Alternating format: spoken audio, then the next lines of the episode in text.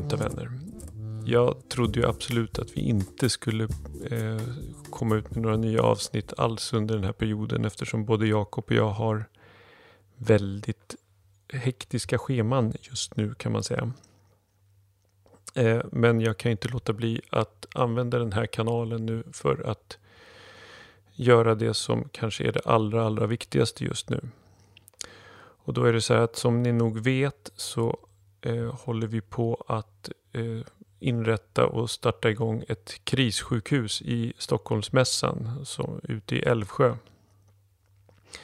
Vi har kommit jättelångt i planeringen och vi har eh, inventerat och identifierat allt vi behöver köpa in.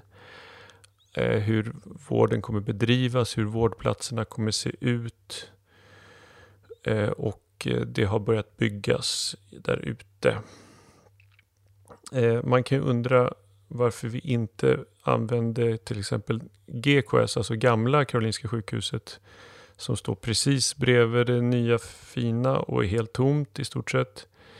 Eh, det var så att vi undersökte förutsättningarna där, men vi bedömde att där skulle vi inte klara eh, beställningen som var 200 IVA-platser. Vi behöver helt enkelt stora öppna ytor för att vårda patienterna i moduler. Dessutom är byggnaden på Stockholmsmässan eh, väldigt lämplig. De har en otroligt fin infrastruktur.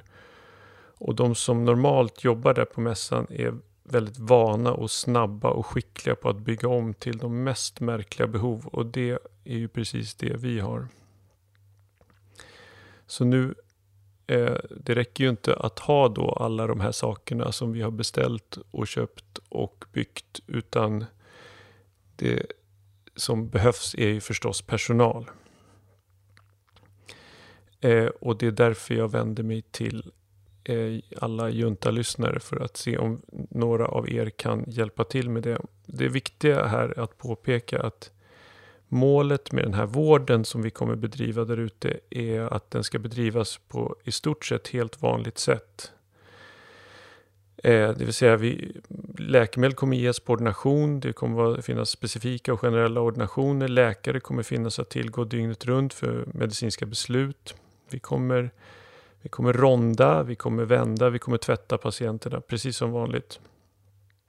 Vi räknar med att en stor del av patienterna kommer vara sövda och andas i ventilator så därför kommer behovet av basal omvårdnad vara väldigt stort. Uppdraget som vi har på eh, kris-IVA som vi har eh, eh, valt att eh, kalla det. Det är att vi ska vara en så kallad spillover-enhet. Det vill säga att först när Eh, alla de redan, eh, och då pratar vi om rejält uppjackade platserna på regionens vanliga sjukhus. Först när de är fulla så kommer vi ta in patienter på Älvsjö.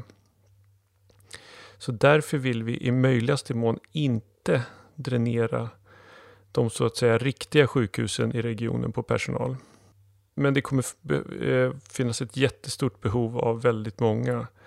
Och den största delen kommer inte behöva vara legitimerad. Till exempel kan, eh, har vi stort behov av undersköterskor eller studerande till sjuksköterska eller läkare. Utöver det så kommer vi såklart behöva legitimerad personal och då tänker vi oss eh, grundutbildad sjuksköterska, anestesi eller IVA-sjuksköterska, anestesiläkare, eh, gärna i sen ST och eh, intensivister. Det förstår vi att det inte dräller av in intensivister eh, utan då är, går det naturligtvis väldigt bra med en van eh, anestesiläkare. Vi kommer utöver det behöva andra personalkategorier som administrativ personal och annat. En annan viktig sak att påtala eller liksom påpeka det här det är att det är, det är ett jobb. Det är inte volontärarbete nödvändigtvis. Om man vill så tror jag att man kan jobba gratis. Men det är, man får en, eh, alla kommer vara anställda i någon form. Jag, som jag förstår det så kommer det vara timanställningar. Och då är det allt vad det innebär med försäkringar, Eh, och att man kommer få lön och eh, den nivån på själva lönen vet jag ingenting om. Men Region Stockholm kommer ta ett sedvanligt arbetsgivaransvar.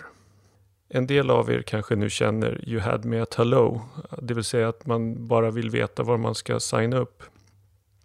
Men om jag nu behöver övertyga någon om att vilja vara med om det här så är det så att dels det viktiga är ju att man får vara del i att göra någonting väldigt viktigt och hjälpa människor som kommer behöva det. För att om vi inte gör det här så kommer folk att dö. Men det jag också vill framhäva det att det här kommer vara en erfarenhet som är ovärderlig för resten av era yrkesliv. Så känner jag i alla fall. Okej, okay, hur ska man då göra för att anmäla sig till det här? Om man är eh, anställd på, ett, på en privat vårdgivare som finansieras av Region Stockholm, då kommer eh, anställningen vara kvar på din ordinarie eh, arbetsgivare och sen så ställs man om till den här enheten.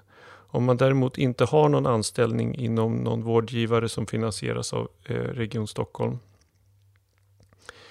då blir man timanställd.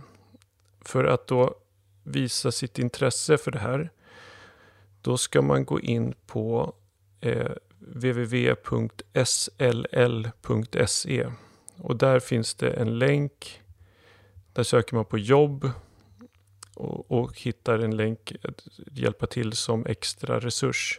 Det kommer finnas en länk till det här i kommentaren på avsnittet. Där kommer man kryssa i om man är administrativ, läkare, sjuksköterska, undersköterska eh, eller övrig vårdpersonal. Eh, de har lovat att det snart ska finnas en kategori som heter student också. Eller studerande, jag vet inte.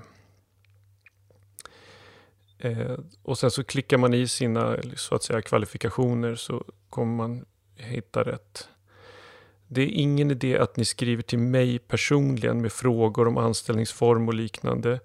Dels så kommer jag inte hinna svara på det och dels så måste allting gå via SLL för att det ska bli någon ordning på det här. Ja, okej. Okay. Nu som slutkläm så vill min flicka Elvira säga någonting här. Alla som kan måste anmäla sig till att jobba. Det är jätteviktigt det här. Ja, så är det.